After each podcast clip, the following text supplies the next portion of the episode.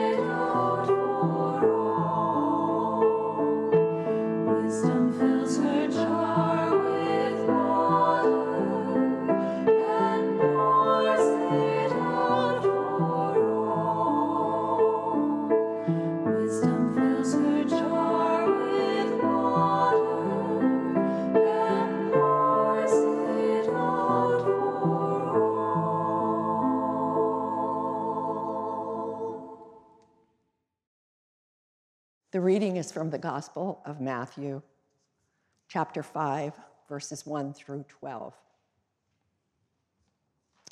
When Jesus saw the crowds, he went up into the mountain, and afterward he sat down. His disciples came to him. He began to speak, and he taught them, saying, Blessed are the poor in spirit, for theirs is the kingdom of heaven. Blessed are those who mourn, for they shall be comforted. Blessed are the meek, for they shall inherit the earth. Blessed are those who hunger and thirst for righteousness. They will be filled. Blessed are the merciful, for they will receive mercy. Blessed are the pure in heart, they will see God. Blessed are the peacemakers, they will be called sons of God, children of God, sons and daughters of God. Blessed are those who are persecuted for righteousness' sake, for theirs the kingdom of heaven. Blessed are you when people revile you and persecute you and utter all kinds of evil against you falsely for my sake. Rejoice and be glad. Your reward is great in heaven, for in the same way they persecuted prophets who were before you. Hear what the Spirit is saying to the church. Thanks be to God.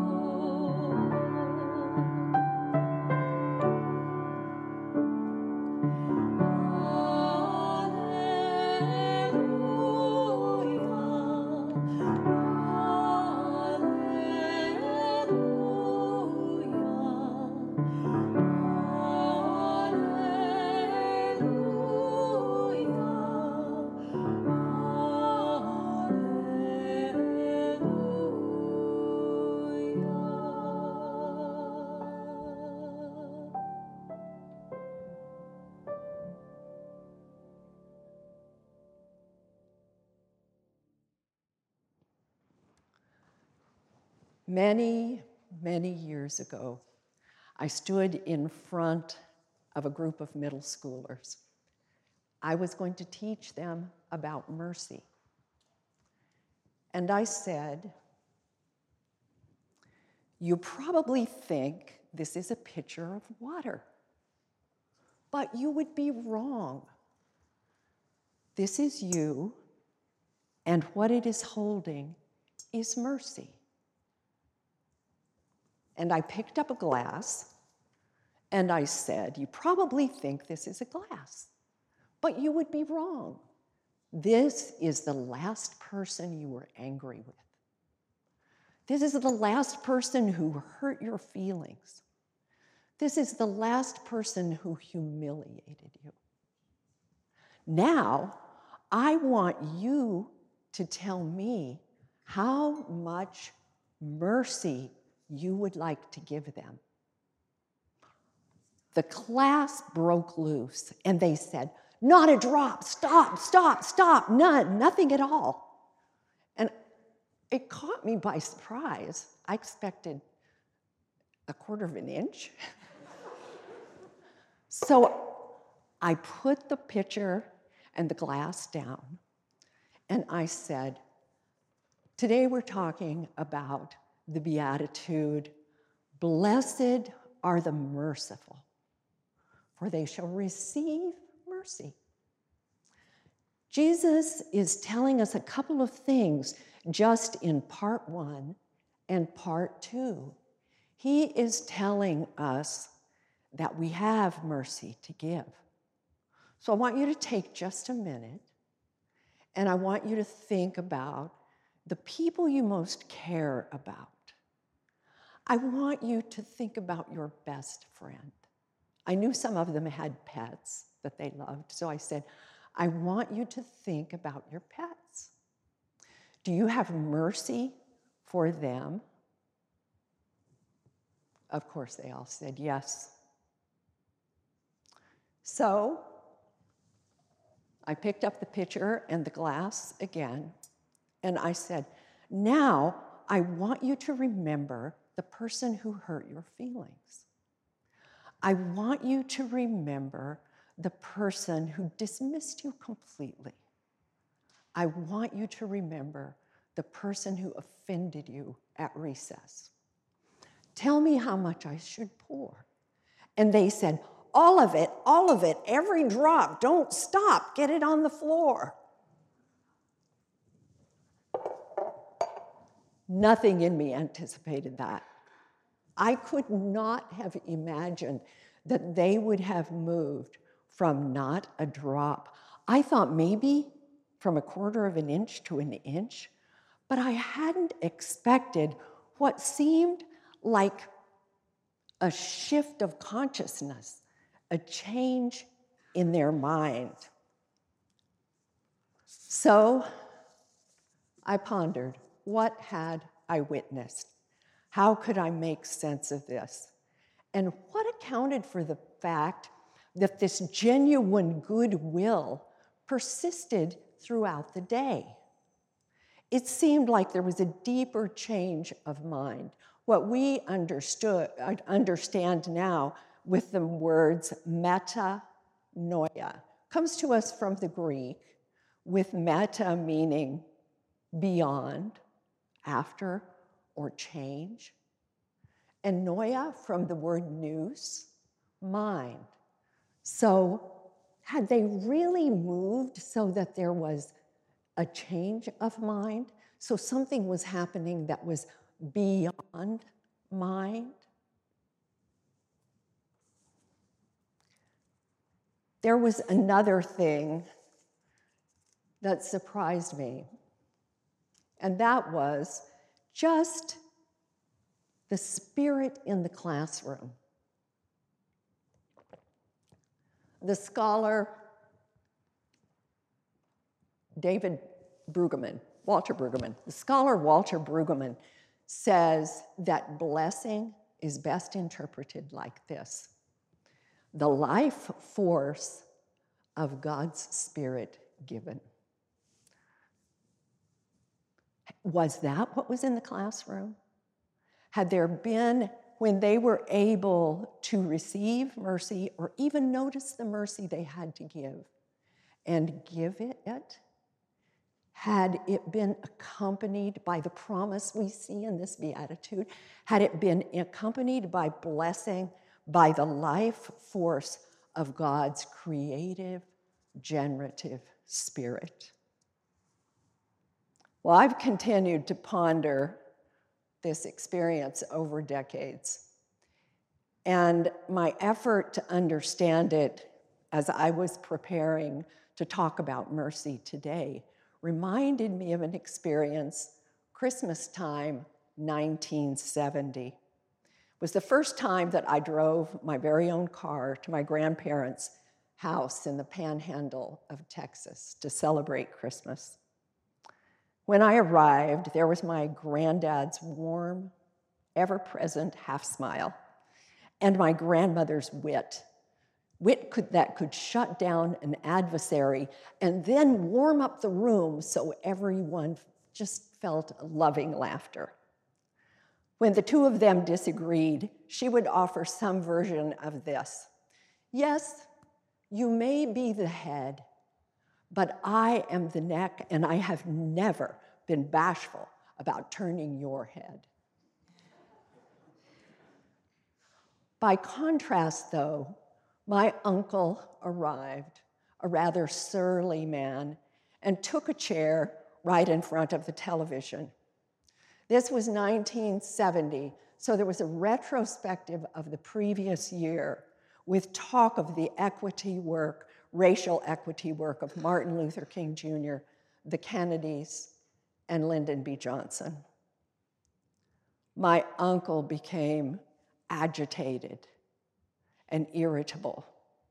His voice filled the room with hate filled speech. He breathed out his displeasure. His descriptions of each of these people robbed them of their humanity. I stood, I looked at my grandparents, picked up my, my coat, and announced that I was going for a walk. Now, this was a tiny town. It had six streets that ran east west, six streets that ran north and south. So I could walk without getting lost, and my grandfather could come and find me. I felt his familiar gait alongside me and we walked in silence for a long time. Finally, he spoke. He said, We may both agree that your uncle's anger and the hateful way he talks about folks means he does not think that he is like them at all or that they possess anything in common with him. Silence. But listen. When you become angry with your uncle, or maybe hateful, you become more like him than different. And hate and anger that you carry around with you will bring the same painful power into the room that you felt as you listened to him just now. I let the obvious truth of that wash over me and we walked in silence again.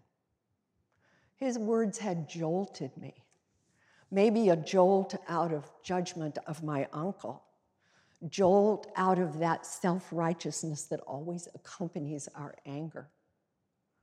What he said might happen was already true because all of the cousins thought that we were nothing like this man and that he had no qualities that were anything like the qualities we possessed. My granddad had stepped alongside me and poured me a long drink of mercy. It was brimming over the top. It spilled onto the dirt road we were walking on. I had never noticed my hunger. I had never felt my thirst. I was hungry, hungry, hungry for words of justice, just like he spoke.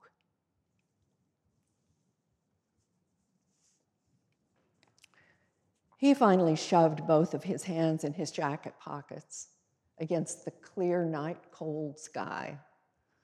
There was a brightness about him that I hadn't noticed before, and I always thought maybe it was just the yard lights of West Texas. But more recently, I have wondered if he was glowing. I have wondered if his mercy ushered in a moment where this change of heart had allowed me to see my granddad and allowed my granddad to see me. Well, both in the Texas porch, light, porch lights and under those awful, harsh fluorescent lights of the eighth grade classroom, minds and hearts lurched into some new terrain. The kids didn't talk about their regret. None of them said, Oh, I'll say I'm sorry. And I didn't encourage it. My granddad did not shame me or nudge me to remorse. Instead, he brought mercy, and mercy brought the life force of God's creative power. For the kingdom of God is a realm where God's preference for mercy matters because it moves the heart and it moves the mind. There is a real advocate of the Sermon on the Mount and the Beatitudes. All of you know his name, the world knows his name Mahatma Gandhi. Mahatma Gandhi, in his autobiography, said that he read the sermon daily and prayed with the Beatitudes. We see the impact. More recently, the scholar N.T. Wright calls the Beatitudes our marching orders. He writes this Blessed are the peacemakers. Blessed are the people who are hungry for justice. Blessed are the pure of heart. Blessed are the merciful. Blessed are those who lament. Blessed are the poor in spirit. This is how the victory is won not by God sending in the tanks, but by God sending in the meek and the merciful and the hungry for justice people, by God sending in the peacemakers. And so I think you know what I am going to ask you. I am going to ask you if since mercy is new to us every single morning, I am going to ask you if you have poured yourself a fresh, brimming over the top glassful this morning, how much would you give yourself? Take a moment and be sure your glass is brimming. And then I'm going to ask you, much as I did the children, is there some place else that today you would like to pour mercy? And just keep pouring and just keep pouring. Because this is the thing that ushers us into a place that we can receive God's blessing, which is the life force of God's creative spirit poured out. And remember that God is sending out the merciful, the meek, the peacemakers.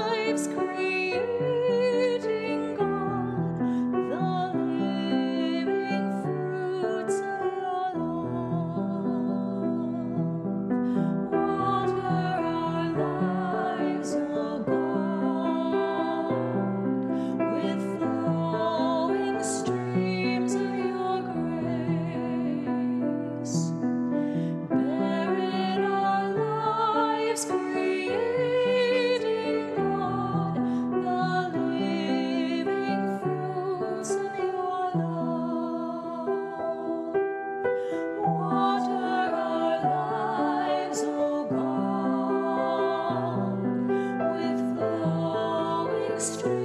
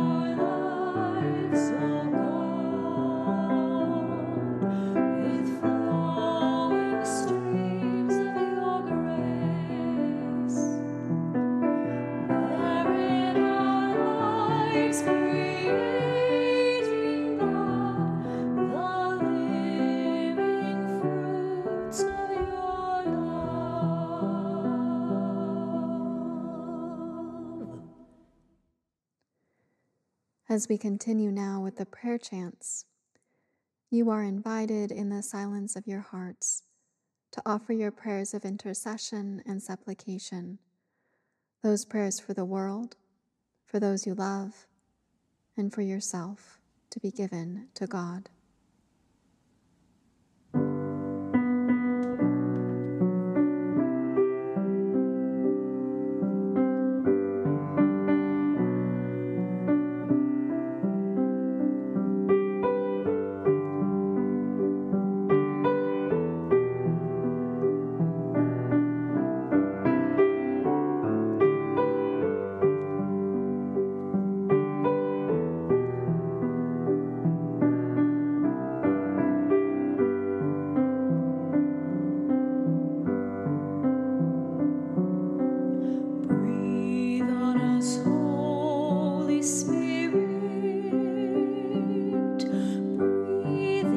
us.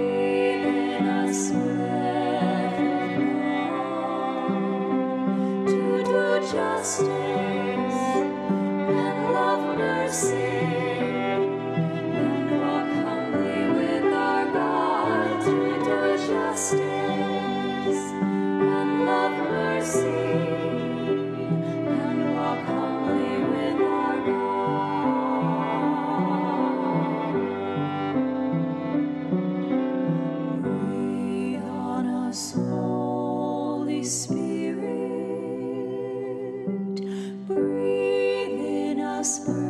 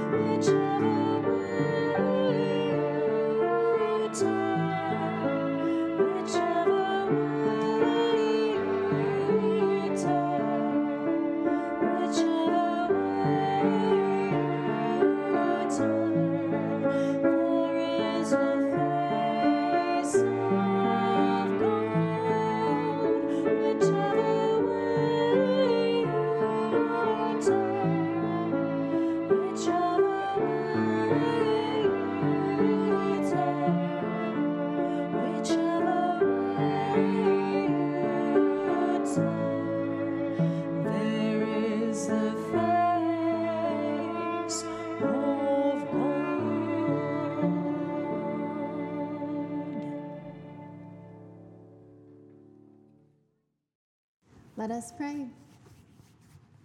Holy God, you have fed us in silence, in word, in cup, and in mercy. And for that, we give you our thanks and our praise. You are the people of God, the very people that these words were spoken to so long ago that carry across time to us. As you go today, take a brimming cup, gather one in the morning, and go into, as Gandhi said, God's groaning world, giving mercy. And may the grace of God who created you in love, the peace of Christ who teaches it is possible to be love, and the power of the Spirit who calls you ever forward into new experiences of love be and abide with you this day, this week, and evermore. Amen.